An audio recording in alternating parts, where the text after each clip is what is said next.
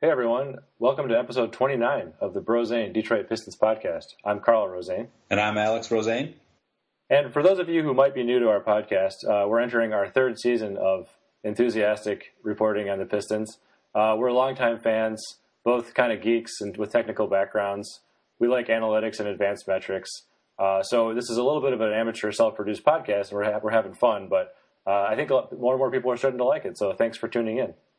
Yeah, we were surprised to look at the metrics. We got, you know, it, during our first season, we were shocked to find out that there were several people who were not blood relatives who were listening to the podcast. But now we've got a few dozen strong out there, and um, and thank you. Yeah, so we thought it would be fun this season to help target the perhaps lapsed Pistons fan uh, on the way into doing our normal season preview.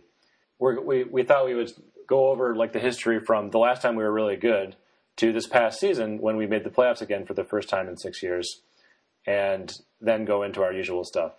So I've talked to a few people who uh, who are casual fans, and they said I asked if they like the Pistons, and they say, "Oh yeah, I remember like uh, you know Chauncey Billups. Is he still playing?" and things like that. And, and, those are people who really don't know anything about the Pistons, but you might know more than that, but have sort of stopped watching them. Uh, and then you might have looked up and said, "Oh, we made the playoffs last year."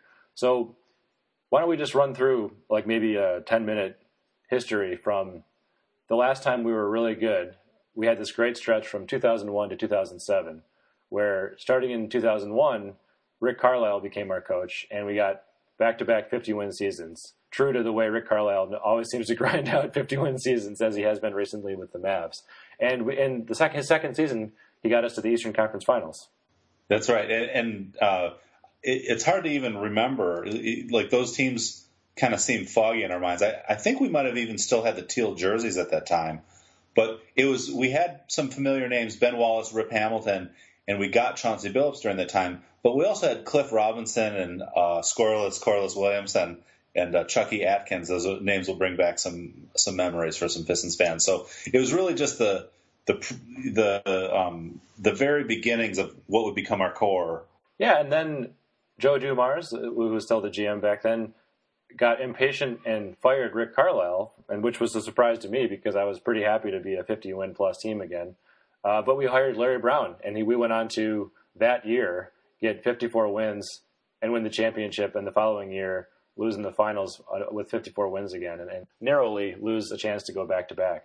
Yeah, and it, you know it it wasn't really that controversial at the time. Those two Piston seasons where we won 50 games those were Rick Carlisle's first two NBA head coach seasons of his career.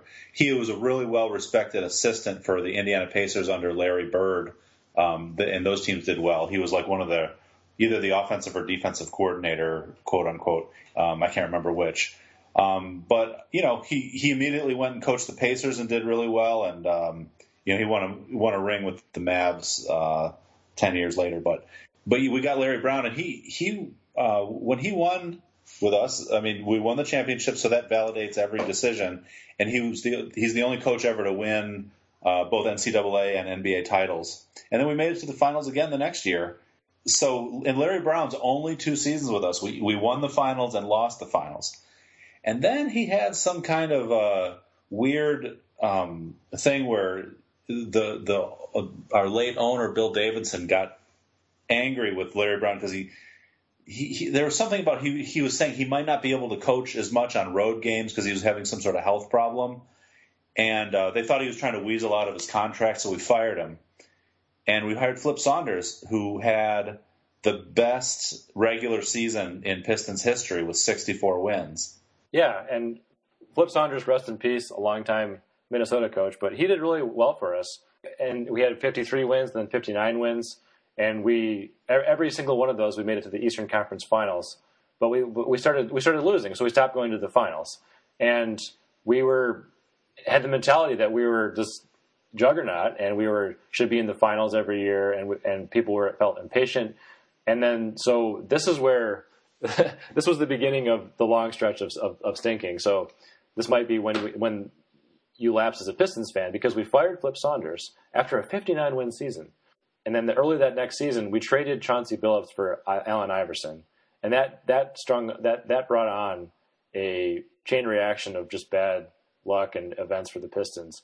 And in fact, even early that season, after we had fired Flip, we we started off pretty strong with Chauncey there, and then after we traded him, not only did Chauncey go on to still have another All Star season in Denver after that, uh, Iverson started to have his first season where he just wasn't even a productive NBA player. He wasn't even a starting caliber player anymore. And so we said, but silver lining, uh, it was an expiring contract, so we made cap room to start rebuilding towards our next great team. And who did we sign? Ben Gordon and Charlie Villanueva. Uh, it was really a, a, case of okay, you can maneuver cleverly to get cap room, but uh, you, you, can't. Um, cap room doesn't get buckets; players do. And if all the good players don't end up on the free agent market, like if they re-sign with their own team instead of becoming a free agent, you know, you, you got to spend the money on somebody, or you have to run, not spend all your money and and have the fans wonder why you you know have have all this money left over and your team isn't very good. So we signed those guys, and you know the Charlie Villanueva contract I thought was was not that big a deal. It was like he was he was a little bit below expectations, but he was productive on offense for us. But Ben Gordon just went from being an above average player who had been had kind of some heroic playoff performances for the Bulls against the the Celtics in a previous year's playoff series to being just a, like a really bad player for the rest of his career. And I think he's out of the league now. Um, it, it, was just, it was really something else. Um, and by the way, that, that last season that got Flip Saunders fired, we were sixth in offense and fourth in defense in the league in the regular season before lose, losing the um, conference finals again. So it's like, man, talk about having high expectations. Um, Pistons fans now can you? I mean, can you imagine being disappointed with a conference finals loss and finishing near the top five and uh, on both ends of the floor? Uh, it just it just shows you the mentality of a, of a successful team of trying trying to stay at the top. Yeah, my takeaway from that is if you have a core that had done really well and had been to the finals or won a championship and started seeming like it was starting to be on on the decline, do not wait until you lose in the second round or earlier before you blow it up. I mean, and I, I would say for like for uh, maybe a good team to think about that would be with like the LA Clippers right now. The fans there are getting impatient because they keep on making it to the second or third round, and they they're playing against these amazing teams like losing to the Warriors or the or the Spurs, but they have like three stars, and so I don't know, like I could I could totally see them making the same mistake right now, and they might as well just keep that core together until they really can't even make it past the first round or something like that. That's right. They'll they'll really miss it when it's gone. Believe us, we Pistons fans know because we went through two seasons of John Kuester, uh, who's a, a, former and current respected NBA assistant, but disaster as a head coach. We had an open mutiny against him with uh, the like Rip Hamilton and and others. Uh, not wanting to play for him. Then we had two seasons of Lawrence Frank, who's now the GM of uh, the uh, the Clippers, um, to help out Doc Rivers. Uh, he hasn't coached in a while. Uh, we had one season of Mo Cheeks, during which he got fired, and another guy, John Loyer, who's never been heard from since coaching. And then we dropped all, a bunch of money on Stan Van Gundy, and the new era began. And you know, we we won 32 games, which was the most we had won since the um, the Michael Curry coached season when we had Allen Iverson, um, and it started our upward tra- trajectory again. And we made it till last year where we finally dipped our toe back in the playoff waters, and it was glorious. The only the only thing we have left from that six year stretch where we had five coaches and less than thirty wins a season for the most part is um, we somewhere in there we drafted Andre Drummond in 2012, and we also acquired KCP. Uh, and aside from that, Van Gundy, in the course of two years, has turned over the entire roster uh, and, and, making some gutsy calls, including dropping Josh Smith. Uh, some people say we should have gotten something for him, but he just knew it was not going to fit in our long term roster. We had this clog of Andre Drummond, Greg Moose Monroe, and Josh Smith. So we and, and, so we let and we also just let Monroe go, and people thought that was controversial too because he was good, but he just wasn't a good fit for our team. And now, as it's turned out, um, Monroe has, you know, the, the Bucks are, try, are trying to sell him 75 cents on the dollar, as you said earlier. And, you know, and so it doesn't, everything Van Gundy's done has been pretty much vindicated, I think. And now we have, like, in, in every starting position, we have a starting caliber NBA player, which for a long time we really couldn't say. We had the likes of Kyle Singler, who's a nice guy and everything, but he was our our starting small forward for a while. He didn't even get to play on the Thunder this last year. And they they had signed him to like a long term deal too. It's kind of I don't know. Uh, uh, that's kind of kind of weird, but yeah, he just he just seems like he's going to be a, a, a good spot up three point shooter for you until you look at his numbers, and he's kind of not. But that's right. So gutsy calls, turning over the roster, and more more than just cleaning house, he really Van Gundy has really shaped the team into what it is today, which is a, a bunch of players that make sense in the system he wants to play. Young players and veterans who the the skills they have are the ones they need for the slot they're in. So we don't have a bunch of um, point guards who can't shoot three pointers. Uh, we don't. We have a bunch of. Um, we, we, don't have anybody who's a terrible outside shooter. Uh, we have guys who can defend multiple positions, um, do multiple uh, threatening actions on offense. And um, if you're not going to have the Golden State Warriors strategy of just, I know, why don't we go out and get, you know, two of the three best players of this era on our roster at the same time. Um, or, you know, same with Cleveland having LeBron and, and Kyrie and Kevin Love. Then you got to do it this way, which is to just have uh, just parts that work together in one smooth machine.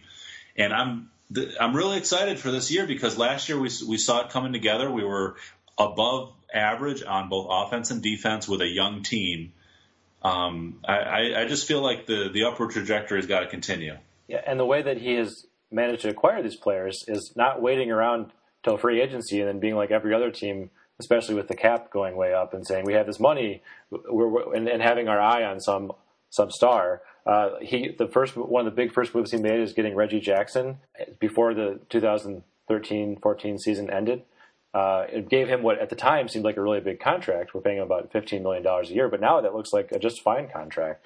Uh, similarly, we, we, got Marcus Morris midseason kind of for a steal because he was he had bad blood uh, back in Phoenix because they traded his brother, and he was very unhappy, and he was not he was kind of being a bad, you know, just just bad blood there. But then he came here, and he's been he's been awesome. I think he's one of my favorite players now. He, like in terms of just being a true like true to the bad boy. Just really solid. Yeah. Just and then Tobias Harris was an awesome trade as well. I mean, we we we kind of dumped Jennings and Ilyasova, and we gave up no picks like many people thought, and got Tobias Harris, who could easily be making could have you know garnered 20 million a year in in the off season for uh, something like that, or maybe 18 million, and we got him for what is it? I want to say 14 or 15 million a year. And the yeah, I mean his his contract uh, ranges between 15 and 17 over the next few years, it, just like you said. And yeah, and he's young and skilled, and and he can play two positions. He can play small forward and he can play power forward. Um, and he just really fits extremely well next to Andre Drummond, who's the centerpiece of our team. He's just a, a a piece that fits really well, and he's not just a role player. He's gonna um, it's possible. Tobias Harris is the kind of guy who, at his very peak, might make one or two All Star games, um, and that's a that's a good guy to have around. Yeah, and so I, I mean, I think we've kind of gotten back to present day now. We've covered the history, the start of the Van Gundy era, and all the way leading up to a 44 win season, which for in the big picture is not amazing, but for us starving Pistons fans felt pretty nice. Let's talk about what's happened in the since last year. I think last year we had a solid. We managed to get to a point where we had a solid player in every starting position who fit well together, but our bench really suffered. And this offseason has been about kind of leveling up in a couple of positions there. That's right. And um, I, I, just want to mention 44 wins is um, very sad if you're a veteran team who has peaked. But it was a it was a really good season for a team where most of our core players were uh, um, several years away from hitting the the peak age where where players usually play their best basketball. So we're on the way up. And yeah, so we had we always had um, we had a, several wing players, including a you know our rookie Stanley Johnson coming off the bench, um, and we had a good backup center last year, Aron Baynes, and we've we've added to that depth even more. But we had a real weakness in having um, uh, a, a, a big power forward off the bench who can come in and defend um, and rebound against the both starters and second unit players on the other team that are that are big. And you know Anthony Tolliver, who John, so Jon Leuer is who we got, In uh, he's replacing Anthony Tolliver. Anthony Tolliver fought really hard on defense and played really well, um, but uh, he Jon Leuer is two inches taller and is more of a traditional size for a power forward, and he could even play center um, uh, a decent against a decent amount of other lineups. Um, he he shoots a little better um, for, from three. Uh, Anthony Tolliver was kind of a three point specialist, but Leuer uh, has shot it even better. And uh, I think more importantly, on the offensive end, um, he he has a usage rate that's for his career that's mostly you know 18 19 percent. So that's getting to where um, he's a productive role player. He can create enough. Uh, you know, 20% means you're using exactly the the fraction of possessions on offense that uh, each player needs to you usually have one or two guys who use more possessions because you want to have your good guys shoot more. But uh, Anthony Tolliver was down near 12, 13, 14%, which translated to how that looks during the game. That basically means that you only shoot when you're absolutely wide open and maybe and the shot clock's running down. It's really pretty unusual actually to have a guy get a lot of minutes who um, uses that few possessions because that means that you're really not a threat other than, you know, as long as a guy's standing kind of near you so you're not wide open. Jon Leuer um, it, it plays similarly. You know, he's a kind of an outside and mid-range shooter, but he has one or two more tricks up his sleeve and, and can be a little bit more of a threat uh, on offense. And then again on defense, he's just he's taller and he rebounds better and just um, uh, is has a little bit less of a we're playing our backup so we have some weaknesses type of game. Um, and he could even, if we, if we had to have, go extended time with him as like a role player, our fifth best starter, um, I don't think we would suffer very much. So he was a really solid piece to fit into our rotation, and uh, I was really glad we got him. Definitely. And then the other major upgrade on the bench was a point guard. Last year we had Steve Blake, especially after we traded Brandon Jennings. Um, Brandon Jennings for a while was came came back from his injury and was playing pretty solid as a backup point guard, but we had to trade him to get Tobias Harris. So we were left with Steve Blake as our main backup point guard, and it was also too bad that our uh, our rookie or our sophomore um, Spencer Dinwiddie wasn't able to even crack the rotation. So we were left with uh, Steve Blake, and while he, uh, when you're watching him on offense, he seemed like a sort of savvy veteran who would do some stuff and uh, get some make some passes, but he was really bad on defense. I felt like every time he was out there, I just felt like you're kind of bracing yourself, like when's Reggie Jackson to come back in, and, and like the, the game would get close if we had a lead, or we, the game would kind of get out get out of our hands. So uh, we signed Ish Smith from the Sixers, and Ish Smith was a I don't know mediocre to below average starting point guard last year, but a starting point guard, a mediocre starting point guard could be a decent backup point guard has been sort of my calculus, and it's, and it's pretty widely accepted that he's uh, a definite upgrade over Blake. Yeah, absolutely. I mean, Blake Blake was another one of those guys who um, he was a savvy veteran and really played within his what what the skills he brought to the table. Um, you know, he controlled the pace.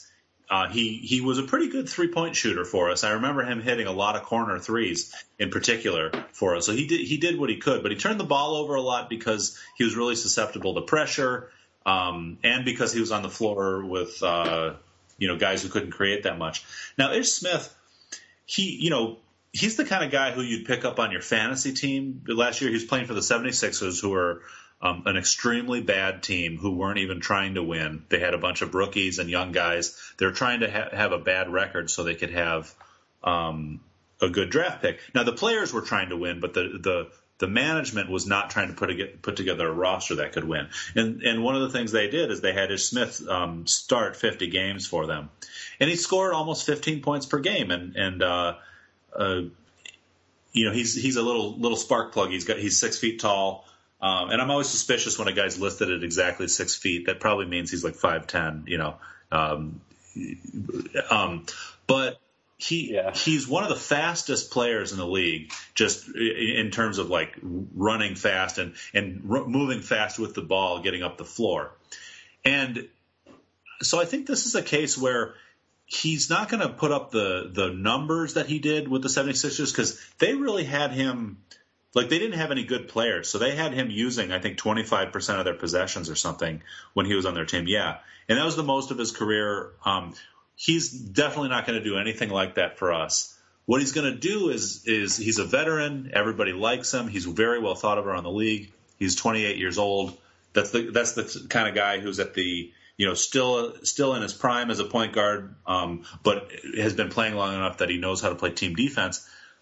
But you know, remember how we're always talking about how um, uh, whenever we get a rebound, Stan Van Gundy is is going to tear his rotator cuff, waving his arm around uh, in a in a windmill fashion to try to get everyone to go up the floor faster. Well, um, Ish Smith is not going to have any trouble doing that. That's that's his really like his major like you know that's the pitch that got him in the major leagues is like getting the ball up the floor with pace. And then he's adequate at everything else. He's you know he's he's not that great a three point shooter, but he's not the kind of guy you you would leave wide open. He's a career thirty percent three point shooter. That you know that's not great, but it, um, he, we're not talking about Rajon Rondo here. Um, so th- that's kind of how I look at it. Is like really good locker room guy, um, athletic enough to not be bad on defense, which which Blake really, I mean, gosh, he looked like he didn't have any Achilles tendons in his in his body or something on defense sometimes. and then so, so, just really a, a, um, plugging a hole on defense and having one major thing he contributes on offense, which is uh, that the coach wants is get up the floor when your bench is on there.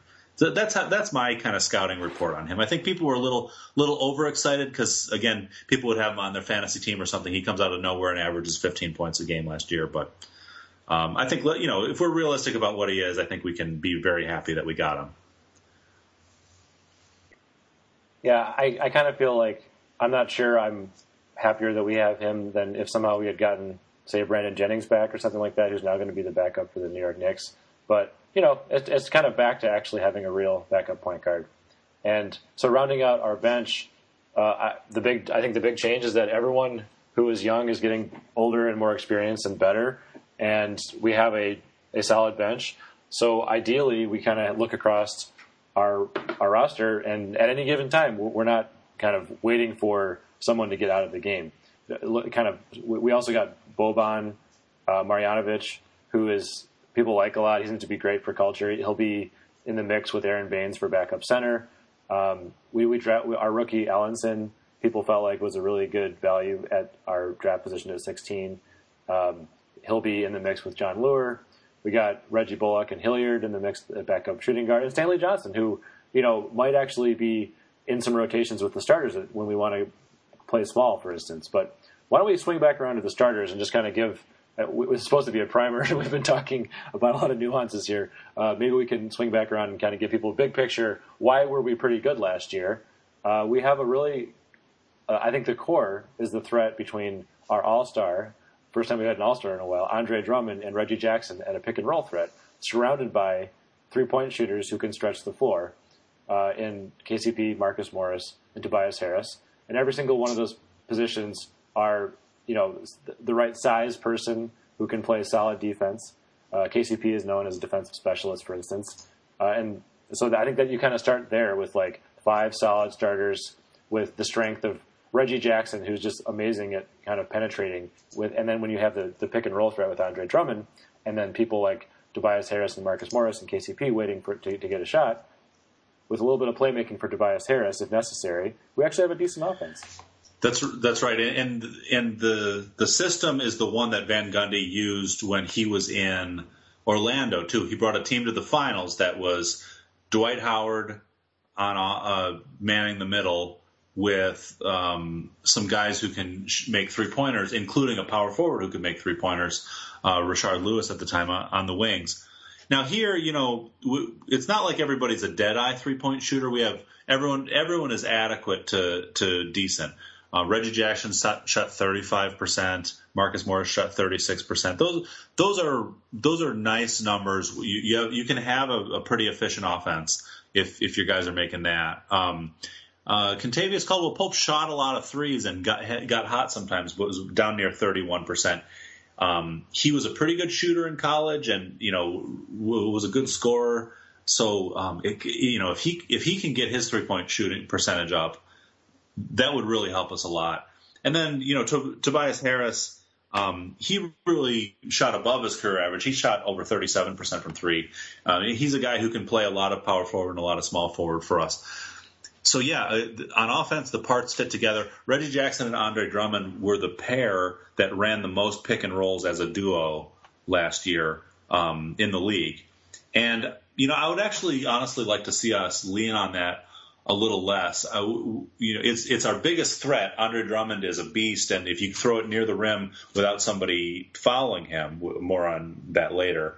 Um, you know, he'll get it and throw it down, and he really warps the defense and and has those shooters open. But it'll be really nice to have Tobias Harris um, and hopefully Kentavious Caldwell Pope. Um, you know, have a threat to get a second action going where it's like, okay, the pick and roll is not there. You throw it to Tobias Harris, and he can you know, fake a shot, you know, catch, pump, and and and start dribbling and make something useful happen.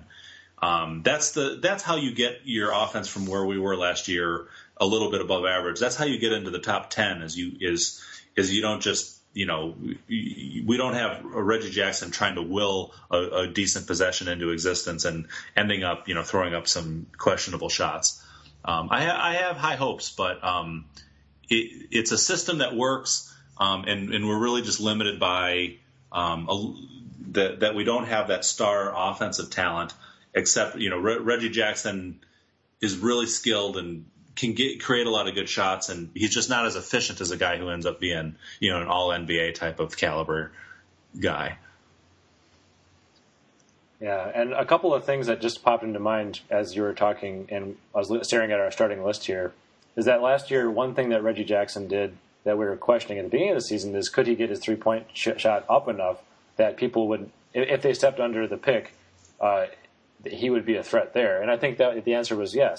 So that was really key to us being decent. Um, Andre Drummond just really being a beast on the offensive boards was really key.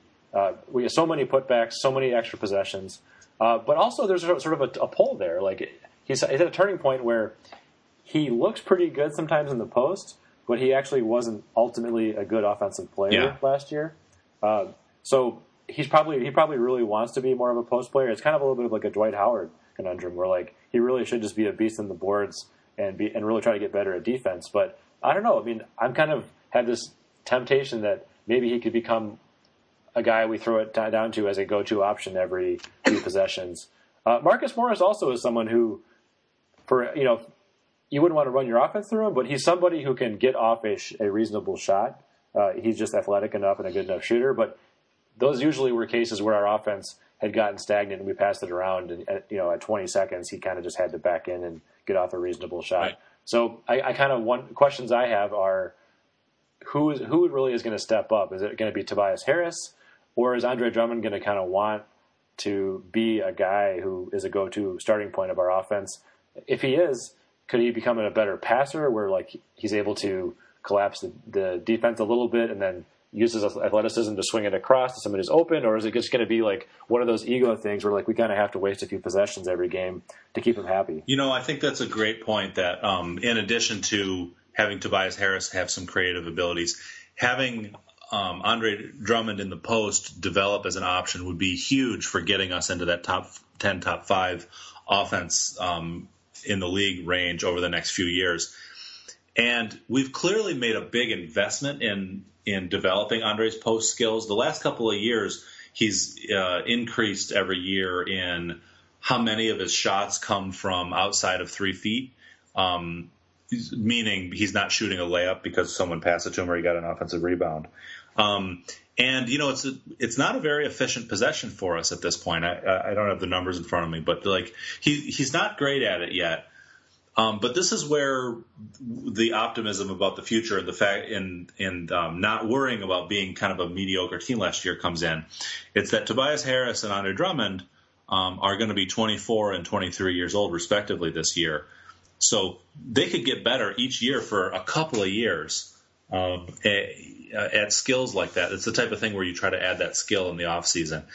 And um, the the fashion of the league is going away from throw it into the big guy in the post. But you know, when you have a talent like Andre Drummond's, just such a large combination of being big and athletic and graceful um, with his feet, um, you know, ho- hopefully that'll translate to his hands at some point. Um, you know, we'll you, really got to take advantage of that. And um, if uh, if other teams are loading up on um, having uh, you, know having Draymond Green uh, at six foot eight or whatever he is, six foot nine playing center, maybe you got to zag zig when the other te- guys are zagging or whatever the cliche is that I'm groping for. Um, so th- that's another um, source of optimism of like we're starting at above average and we could really get into that top ten. Um, but I think the elephant in the room also is just for for everything Andre Drummond adds with his unbelievable offensive rebounding, he takes away more with his bad free throw shooting, and it and it and it hurts us both in a normal half court offense where you try in the post, um, have him uh, catch it on an alley oop, and and teams can follow it to take it away. But also just the ridiculous, you know, clock management and um, strategic fouling that you do to once you're in the bonus to just force him off the floor. You know, he he shot um, 35.5% last year from the free throw line at over seven attempts a game. And uh, it, it's just it's just killing us. And, and, and it, it, in some sense, the ceiling of this team, this version of the Pistons for the next five years, almost entirely rides on whether he can get that up to. If he got that up to like 55%, it would be he could be. I mean, maybe a Hall of Fame level player it, it, I don't think that's going too far. Yeah, I mean, he was a he, he was a 16 points and 15 rebound guy last yeah. year, and he was just he became interesting enough to other teams that the hack at Drummond was just the, the smart thing to do, and it was boring, and but it just it worked. We could just see it before our eyes work uh, against us. So I think we did some uh, some calculations last season, and we saw that his offensive rating would jump from like 108 to like all star all star level 120 if he got it up to 50 percent. But I, I, as part of me wonders, it worries. It's like if you just took anyone in the league and took their biggest weakness and said if they just got a lot better at that, they'd be an all star. That's probably true of almost every starter in the league. So I, I'm I'm wondering whether or not we are just I don't know. I mean, because we hear about things in the offseason, like he's using VR yeah. To try to help improve his free throws, and there was a, people were wondering whether or not if he just would if he just if he would just shoot underhanded, uh, because like Rick Barry did and, and, Wilt Chamberlain improved and they had the same problem. And uh, but I don't know. I mean, every big man who's been bad at free throws has wanted to get better. Right. And yeah, uh, absolutely. And and I think that's a great point that you you know if you cherry pick and just say, well, what if his biggest weakness turned out not to be a weakness? Yeah, he'd be better. Okay, so that's a little tautological, but he's he is young, and, and so guys guys develop skills over time. Um, just to um, mention again uh, some something I've mentioned over the past couple years a little bit is you know if I if you look back at at uh, big men who were very bad free throw shooters early in their career, there really is no systematic pattern about whether they improve or not. Some guys get better and some guys don't. Um, most of them don't, but some do, and there really is no rhyme or reason that I could see to like how that happens. Karl Malone was a below 60% shooter the, for his first year or two in the league. And then he then he became like a over 70% shooter for the rest of his career and, and got to the foul line a lot. And it's why he's why he won MVP awards and was in the Hall of Fame. And then other guys just never get better. Um, I think you know it's a really uh, it's a fan favorite theory to say if he shot underhanded uh, he would improve a little bit and he should try it. I think part of it is just you know people like to be clever or people would, would like to see him think outside the box. Um, but there and there's some great. There's not a lot of data, but there's some great anecdotes and an entire Malcolm Gladwell podcast episode yes, about it. it. So there's more than just there's more than just sort of like idle speculation. There's right. some real uh, anecdotes there of some serious yeah, change. Revisionist History is the name of the Malcolm Gladwell podcast series, and there's an episode on Wilt Chamberlain where they go into that. It's fascinating, but uh, it's um, you know, for the more scientific minded uh, among you, it, you really get to like, wow, there's a real narrative journalism going on here, and there's really no evidence that like for any given person, it would definitely help them. Um, so that's my criticism of it. That being said, I have some great uh, uh, anecdotal evidence too. Um, people say that big men uh, typically have a hard time shooting free throws. They speculate because their hands are so big and the ball is so light compared to their strength, and it's just hard to uh, for whatever reason, kind of shoot overhand the you know the the normal free throw form uh, accurately. Well, I, I practiced on my daughter's uh, little uh, Nerf basketball hoop, uh, both overhand and underhand, and I found that uh, I was better underhand. Uh, very quickly, I, I, was better underhand after practicing it a little bit. So I think that proves once and for all that Andre Drummond's leaving money on the table by not shooting underhand. Um, you know, so, so that's my that's my version of of, of all this internet speculation yeah, about um, this. You know, we but the, let's patch in um, Gladwell to see if it will win our podcast. Here. yeah, there we go. We'll get in the New Yorker. Um, but I, I, think that um, you know the, the, VR thing is interesting. That we're that's kind of a cutting edge um, thing, and we, you know, so there's a theory behind why it would work. Just the the sports psychology of having the positive reinforcement of seeing the ball go in, or avoiding the negative reinforcement, uh, the negative feeling you get from missing and getting discouraged. Um, if that works, we're going to see a whole lot of uh, VR uh, stuff. I, am I'm, I'm pretty skeptical. Um, I think you know in our first preseason game, he, he shot one for three from the free throw line, which proved nothing. Um, you know, good, good well, luck to him. They say they say that I'm, I'm not sure what the delta is for, for how well people shoot in practice versus games, but Uh, I, so this also doesn't necessarily mean anything. But I, apparently, he shoots like mid sixty percent free throws in practice. And then so that's a huge that's a huge difference down to 35% over last season. And it became it became a thing. He's he's notably like historically bad at free throws. Yeah. and games hinged on people deciding just to follow him over and over again. So there's something to believe something to be said there for like it getting in your head um, yeah, in the Gladwell uh, podcast, they called it. They likened it to the yips, as they call it in golf, where a guy who's a good putter, just in a pressure situation, will just spaz out and and uh, and not hit short putts well. And yeah, you could see that there being a psychological element there. So we'll see. So I think that takes care of our, our how our offense works with the starters. I want to just talk about defense for a second here. Um, we have one of the real strengths of our of our um, the lineup we have on defense is that we have a bunch of guys who are the right size for their position and athletic enough to stay in front of their guy, and we, we're going to have the same guys playing together for a full season for the first time in a long time. Um, you know, Reggie Jackson has really long arms and is pretty athletic. Not known as a defensive stopper, but I think he's really been improving. Uh, I don't think he's a minus defender. I think he's kind of neutral. Kentavious Caldwell Pope is, um, you know, kind of a young up and coming defender. Uh, I think a lot of people think he has potential to be a real plus defender, and sometimes he really contributed. And Marcus Morris is a really good hard nosed, you know, will wrestle with you kind of defender. And Tobias Harris is um, a question mark on defense, but he's he's the right size and he and he and he's trying hard and he says the right things. Um, he if he goes from kind of a, a borderline minus defender to being neutral, that helps. And then finally, you know, Andre Drummond, you know, it, it, doesn't hurt to get to come. Either he led the league or he came closer to leading the league in defensive rebounds. If the other team doesn't get the offensive rebound, that helps a lot.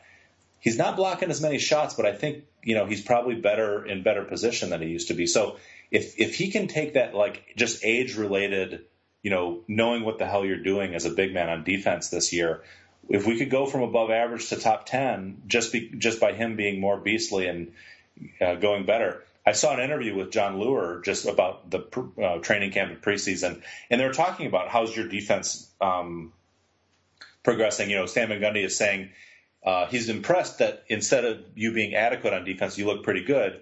And one of the things Jon Leuer said in response to that was, "Well, I this is my I can't remember sixth or seventh year in the league, and I just know what I'm doing more now on a team scheme." And that I love that because that just completely conforms with what I thought before. So you know, that, that's everybody loves it when they find evidence that that uh, fits their opinion. But that fits my opinion that that big men just it just for some reason it's just really hard to understand where you're supposed to be at every second on the floor. So. Um, just a just a minute on what our, our starting lineup looks like on defense. It, it's going to go from above average to um, possibly really good if, if, we can plug the holes and everybody develops how we think they can. Yeah, and I think to add to that, as far as our starting starting ish lineups go. If if the other team is going small, a Andre Drummond is athletic enough that he's not some stodgy, t- towering seven footer. He's really like they said he has he has lateral quickness of like an average point guard, which is incredible for his size. And Stanley Johnson uh, is a really just a really big guy. So if sometimes we, we go small and, and we have like Reggie Jackson, KCP, Stanley Johnson, Tobias, and Marcus Morris out at the same time. And, that's also versatility we have if we're playing people who are trying to emulate the death lineup of the Golden State Warriors from last year, for instance. The, no, that's absolutely right. I think um, Andre Drummond being big enough to where nobody's going to overpower him in the post and also quick enough to not be punished on pick and roll. I think that's huge because, you know, if you look at, um, you know, te- teams will try to play a, a, a, big center, and and teams in the playoffs, teams will just go after him, putting him in pick and roll after pick and roll until sometimes they get um, out quicked and have to be taken off the floor. But more importantly, Tobias Harris and Marcus Morris and Kentavious Caldwell Pope all being able to switch some some matchups either because of confusion or because of a pick or a, a breakdown on the other team, we can recover quickly and just have guys match up again and be a, a pretty solid defense. I think you know that's something that the analysts on TV and the coaches say is really important, and you know it makes sense that you, you know who what do we know as fans, but just having that adequately sized guys who will fight hard and are, are quick enough and they can guard multiple positions you know that has the the makings of a of a, of a defense that could be great is if, if that defensive anchor in the middle um, gets better. Um, but speaking of defensive anchors, uh, just I'm curious what's going to happen to Golden State's defense this year because they, you know, they had a historically great offense, but their defense was also awesome. Partly because all their players are great and Draymond Green is great, but also Andrew Bogut. Um, I always talk about being the, you know, the standing in an inconvenient place with his hands up, being very huge, is is really good for your team defense. And he's gone. He as part of the clearing money to be able to sign Kevin Durant. Uh, I'm absolutely not saying though they would have been better keeping Andrew Bogut and not getting Kevin Durant, but I'm just I'm going to be really interested to see how taking that unsung hero on defense and getting rid of him and having Zaza Pachulia, you know, I don't know, maybe a replacement level uh, big man instead. So um, as a as the fan of a team that is anchored by a big man, I'm really interested in how that uh, Andrew Bogut subplot uh, develops this year, just so I can learn a little more about you know what what does Andre need to do over the next ten years of his career. Definitely. Um, so yeah, and I, am not sure I have a whole lot else to say about defense for our, our, roster, except for the fact that our bench is now a little bit more plugged in right. with the right size. Jon Leuer being bigger and Ish being not an old man. Yeah, so we, yeah, we we addressed the like we got just better at those two slots, backup power forward and backup point guard. And I, all I would just add is we, we again have guys who can play multiple positions. Reggie Bullock and Stanley Johnson can both play two or th- uh, two positions at least. Stanley Johnson can play anywhere from shooting guard to power forward.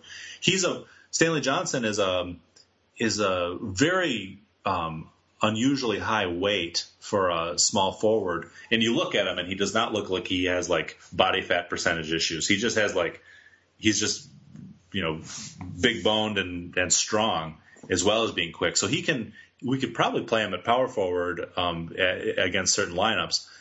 But then, and then we just have this complete wealth of power forwards and centers. Jon Leuer, rookie Henry Ellenson, um, uh, Aron Baynes, Andre uh, to go with Andre Drummond, and Boban Marjanovic is what is he like seven foot three? I can't I, I can't remember how big he is. He's impossibly huge. And um, so we have you know these three gigantic, big you know uh, good centers. So you know we, we actually have a little bit of a roster imbalance. We have almost too many uh, uh, good um, six ten and over guys to to get enough minutes. Um, you know who knows if we're going to make a trade or something, but um, we have a lot of versatility as well as having uh, guys in the right positions. Is what I it was what I really wanted to say. Um, so you know this is all looking good. It, it's the you, you, know this is not the stuff you would be highlighting on a team that's um, a favorite to win the championship, but it's it's it's really good stuff for a team that's looking to take a step up from losing in the first round to winning in the first round. And a big piece of what it means to win in the first round is to get good enough that you can be high enough in the standings to be to actually be favored in the first round because we're not going to beat the Cavs this year, next year, or maybe even the year after. We got to wait till LeBron gets old. LeBron gets old. yeah, so what we really want is to perhaps uh, let's shift gears here towards doing a survey of what people have said about our estimated win total for this season. People people are putting us uh, at about the fourth spot in the East right now, behind the Cavs, the Celtics, the and the Raptors, ahead of the Hawks and the Pacers. But it's very narrow. So, like for instance, a lot of people have us at about 45 wins, up up from 44 wins last year, and that would put us against the declining Hawks, the kind of middling Pacers, the and, and the Wizards. But it's it's it's uh, it's, it's very tight. So I think that we can't be too excited about that because you know with Reggie Jackson's injury, for instance, or something else goes wrong, we could easily slide back down to 40 wins and then not make the playoffs. There's like the, the middle class of the East goes deep, all the way to 12 teams who are estimated to get 38 wins or more. So there's a lot of hungry teams. The Knicks have high expectations, uh, the Hornets, and everything else. So um, I think it's going to be an exciting season, also a nerve wracking season. I mean, no, gone are the days in the East where uh, 40 wins gets you squarely in the playoffs. Yeah, I, I know it, it, it, It's really fascinating. I mean, the the, the fourth the fourth through through eighth slots in the East are basically anywhere from 45 wins to down to 40, and gosh, the, you know that that three, four, five wins. I mean, that's basically what could be at stake with with Reggie Jackson's injury. They're they're saying he he could miss four to eight weeks. Well, four weeks he he barely misses any time at all. Eight weeks he could miss 15, 16, 18 games. Um, it, uh, depending on what you know when you're counting, starting the clock on eight weeks, um, and you know, so it's really, it, like you said, it's going to be really nerve wracking. There are going to be some teams that are in that middle class that, you know, have some reason why they they crap the bed in the first half of the year, or they have some injury, and then they'll start tanking. Like, you know, let let's see what the young guys can give us and stuff like that. And so it might not end up as crowded, but man, you know, like you said, New York, Indiana, Atlanta, Charlotte, um, the Wizards, everyone is is trying to find out if they can be that second round playoff team or better, like we're hoping to be. Um, but I, you know, what, what would be so exciting about being a second round playoff team is that let's say we're the four seed, we can we have we, we expected to win the first round. Then we're in the second round and we're playing, say, the Celtics or the Raptors if, assuming we're actually the fourth seed. I don't know. I would I would think we have a fighting chance at that. And so oh, yeah. so you know the the highest upside of this season is like we could be in the Eastern Conference Finals, and and and I, I, I even us Brosane optimists wouldn't dare venture to say we could be in the finals or anything like that. But you know, making the Eastern Conference Finals is not completely out of the question. Whereas that's a pretty huge leap from 34 wins a, few, a couple of years ago. Yeah, you just you want to put yourself in a position to be there in, in case you catch fire or somebody else goes cold or uh, if there's an injury on the other team. You know, you, you never know how far you could go. Um, yeah, so you know, what, ESPN has a couple of projections. One, their kind of consensus projection says 45 wins for us. The Vegas over under is 45 and a half. Um, and man, that's great. That's great that that like kind of that's the level of consensus optimism out there. Um, Kevin Pelton, who's more of a in-house analytics guru for ESPN, he he said is something in the middle of the in the late summer he did one for every team. He said 47 to 48 wins for us. And who knows what he was assuming about you know improvement from Andre Drummond, and we didn't know about Reggie Jackson's uh, injury at the time. But man, you know the that's great. I, there's just a lot of um, you know lukewarm enthusiasm around the league for us instead of um, you know last year it, it, was amazing how little we were even mentioned by national commentators. Um, now, just to throw some cold water on that a little bit, um, 538.com, uh, run by Nate Silver, who's the you know the god of baseball econometrics uh, or in baseball sabermetrics. Um, uh, he has some guys who who are doing it for basketball. They don't really, they didn't really do projections for each team, at least last time I looked. Um, but they did it for each player with these rankings. They called their Carmelo rankings, and Carmelo's in all caps, and it stands for each letter stands for something. But um, they, but if you add up the wins for each player on the Pistons, you get 36 wins for us this year.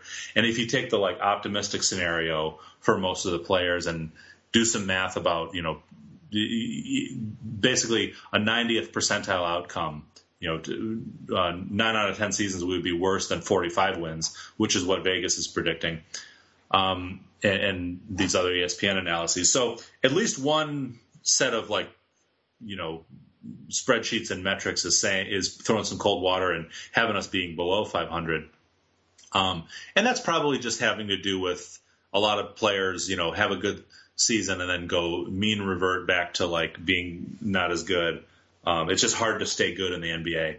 Who knows? You know, uh, we don't we don't really know. Yeah, I, I kind of wonder. I kind of wonder whether that Carmelo rating has the property that if you take all the win totals and add them up for every team, that you get the right amount of wins for the entire NBA, or or if it's just completely individual. Because I mean, of course, I'm just rationalizing and being a little bit of a homer here. I mean, this is a homer podcast.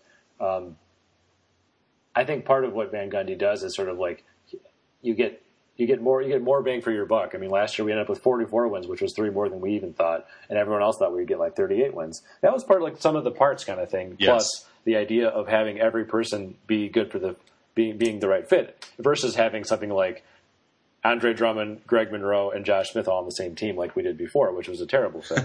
yeah, and that, that, was we're ta- we're taking the, just the exact opposite approach uh, the, this time. We don't have uh, three guys who can't shoot who all need to be in the lane uh, uh as our three highest paid players. We've got a balanced roster as we just spent the, the last bit um, discussing. So you know, so, so, I have I can't help it. I make my own spreadsheet and do my own simple projections. It's not as fancy as as these other uh, these other ones. I just take the win shares, um, the the kind of Dean Oliver derived uh, win shares. He's a stats guru for uh, in the NBA, and just think about how many minutes are guys going to play. Are guys going to play more or fewer minutes? And think about are they going to get a little better or are they going to get a little worse just based on their age? And we had a lot of guys getting better.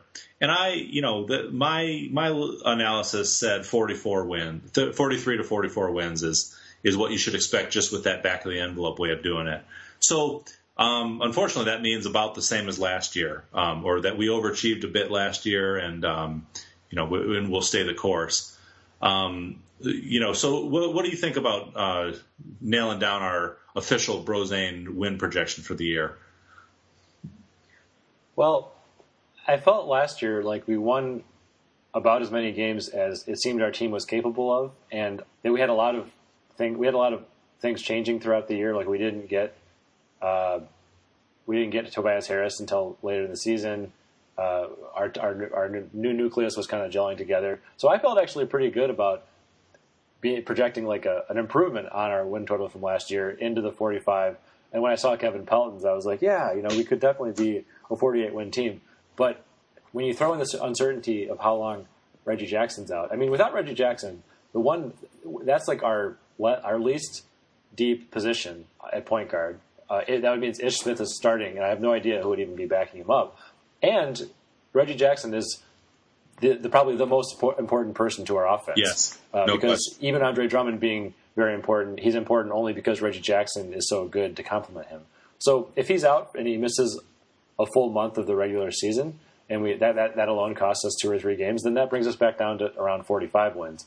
So I feel pretty lame just like predicting exactly like the Vegas over under, but that kind of feels right to me right now. I mean, I wonder if the Vegas over under goes down given given Reggie Jackson's injury.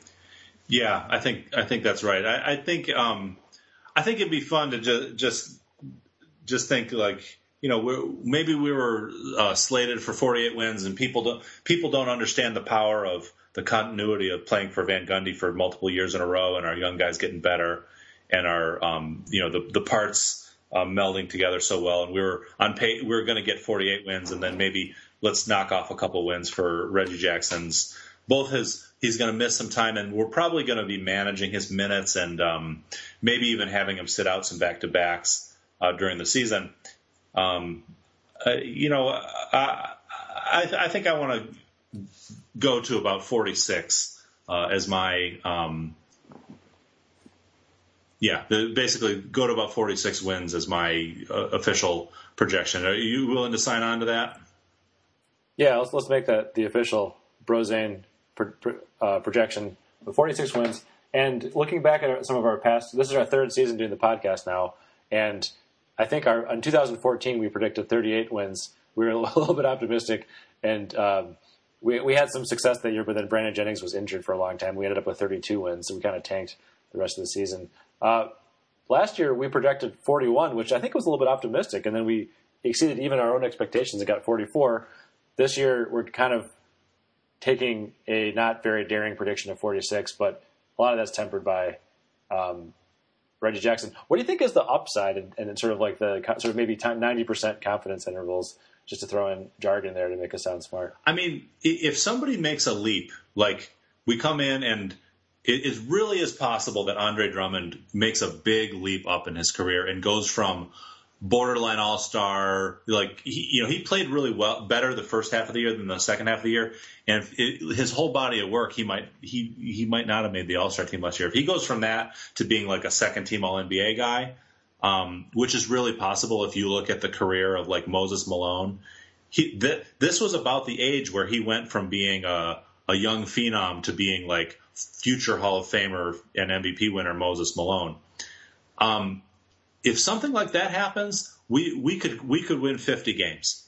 Um, mm-hmm. I, think, um, and then there's a uh, similar but slightly less exciting story you could tell about our other young guys: uh, Stanley Johnson, Tobias Harris, Kentavious Caldwell Pope are all at an age where they could just take an unexpected, you know, one notch up in the in how in what category of player they are leap, and that's what I think is the upside is 50. Um, yeah, I, I, feel about the same. Um, and, and to speak to our downside, I, I, could I could also see a scenario where you can always say, oh, if someone important got injured, um, that obviously would hurt any team. But given that Reggie Jackson is starting off a little bit shaky, even if that weren't the case, I could just still somehow see things turn out not so not so that we just end up really sucking again. I don't see that being a possibility, but I can see us going back to like 40 wins and, and, and just somehow we like last year we overachieved and this year we kind of regressed back a little bit. And I could see this being a, a disappointing season where we get like 40 wins, miss the playoffs, and don't really get in a good draft position. Like that's like the to me that's the worst position to be in to be like the ninth or tenth seed. Right where you're just like it, nothing really great happened that season, and especially given like last year being the ninth seed, but maybe getting 43 wins or something would have still felt a little bit exciting. This year, missing the playoffs and getting like 42 wins, 40 wins would suck. Um, and but I would be very surprised if we got like below 40 wins. I'm comfortable with that. I mean, it, it would be a major letdown, but if we if it's like the the worst end of what we know is possible about Reggie's current injury, even if no one else has any major injuries, let's say on top of that we have some chemistry problems like this logjam we have as young big men, people start to complain, or um, you know the our our strategy of go, of being centered around a big man when the rest of the league is not backfires on us, and it's just we get run out of the gym, and you know Andre Drummond is trying to guard um, three point shooting big man a lot and and sucking at it. I mean, though we were very vulnerable to that in the playoffs when Channing Frye came in for the Cavaliers. He, Drummond really had trouble staying out near the three point line to guard him. If you know, just, just there's some sort of league wide trend or a chemistry problem that could cost us a few wins, and um, you know, I think that's the downside scenario is what it looks like. Yeah, and if you look at some specific matchups, just the East getting better also kind of makes things harder. Like I can admit, what if like we lose almost every game to the Celtics, and also the Wizards get their act together this year when John Wall is back to like a, you know sort of second team All NBA or all, solid All Star player, right. and we lose the and we, we lose most of our games to Washington, and then suddenly we're just like not competitive with like four teams in the East or something like that. That that could really steer us down too. Yeah, no question. So so I mean, it's just a really competitive league in that middle range where we are, and you you could you can add five wins or subtract five wins based on the wind blowing the wrong way for for too long, and uh, that's kind of where we ended up. You know, 46 going up to 50, going down to 40. Um, I think that's a great range for, for us to be in. I would be I would be shocked if we're outside of that 40 to 50 range, and um, you know, I think uh, you know 46, I think we're going, you know, we're, we're, we're going to the upper end of, uh, of, of kind of that super likely range, but let's have some fun. Yeah. And maybe just to, to wrap things up, we've made our prediction. Do you want to spend some time speculating about ways that, I mean, for the most part, we have our, our solid core, and we're not going to be making any big moves. But you have some ideas of even some small ways we might make some changes to get even better during the season. Well, there are just a couple of facts swirling around out there that you know if we end up making a getting Tobias Harris level move during the middle of the year, or we end up trying to clear our big man logjam to you know upgrade our talent in our starting lineup, it would look like something like the following. Um, Kentavious Caldwell Pope is coming towards the end of his rookie contract, and with all the huge contracts everybody's getting, and there being uh, a little bit of a shortage of shooting guards who can hit threes and defend, let's say he has a, a, a great you know upgrade to his three point shooting this year and ends up being a an All NBA defender, he could end up getting a max contract or close to it from some team next year. And if we see that on the wall, we could end up trading him. Um, uh, I'll just note that, that ESPN, in the course of mentioning that the the the Chicago Bulls could really turn into a dumpster fire this year, having Jimmy Butler, Dwyane Wade, and Rajon Rondo all needing the ball in their hands and all being veterans and all um, Rondo and Wade being capable defenders who who never who don't try very hard. They they might end up wanting to to cut bait on this season and take their the guy they could get the most for, Jimmy Butler, and trade him. And that article just mentioned the Pistons as a possible destination for him. And I started thinking about it, and it makes kind of sense. A package that has a young, uh, one of our young guys, young big men, and Kentavious Caldwell Pope, and a and some draft picks. That might be a competitive offer for Jimmy Butler. Um, and you know, t- taking um, uh, at the at the end of his prime, um, you know, all star caliber Jimmy Butler, who's an awesome defender and a borderline all star offensive player. Um, slotting him in, that would, that would look pretty great. So something like that, it really is possible. We have we we're not like the Celtics where we just have this unlimited grab bag full of future draft picks and young guys to trade for you know uh, a superstar, but we could get an all star who if a team is looking to unload him we have some uh, a package of young guys and draft picks that could potentially price someone away if they're if they're having a fire sale. Um, so so that's um, that's a scenario that we can keep our eye on. It's not likely. I think the most likely scenario is we just we grind through this season, trying to do the best we can, and then deal with Kentavious Caldwell Pope and like maybe Aron Baynes leaving uh, this off season later. But um, I just you know I I just wanted to flag that now just because it would be um, it would be great uh, if it happened.